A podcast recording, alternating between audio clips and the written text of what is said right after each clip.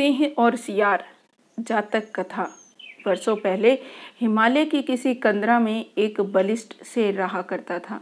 एक दिन वह एक भैंसे का शिकार और भक्षण कर अपनी गुफा को लौट रहा था।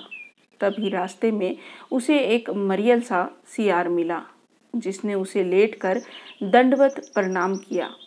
जब शेर ने उससे ऐसा करने का कारण पूछा तो उसने कहा, सरकार, मैं आपका सेवक बनना चाहता हूँ। कृपया मुझे आप अपनी शरण में ले लें।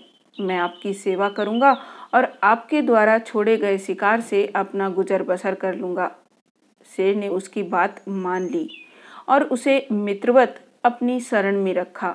कुछ ही दिनों में शेर द्वारा छोड़े गए शिकार को खा खा कर वह सियार बहुत मोटा हो गया।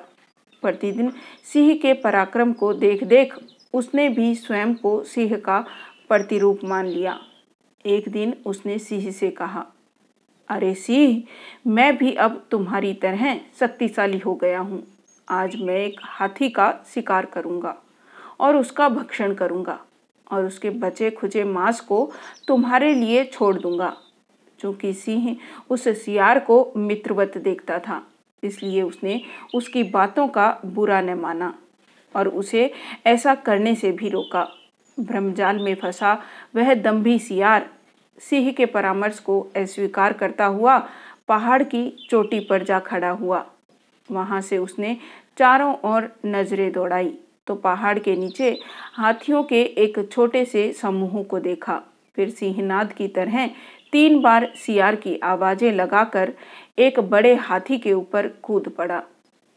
किंतु हाथी के सिर के ऊपर न गिर वह उसके पैरों पर जा गिरा।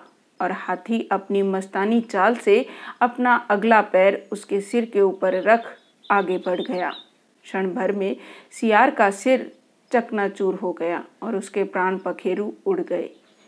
पहाड़ के ऊपर से सियार की सारी हरकतें देखता हुआ सिंह ने तब यह गाथा गाई, होते हैं जो मूर्ख और घमंडी, होती है उनकी ऐसी ही गति।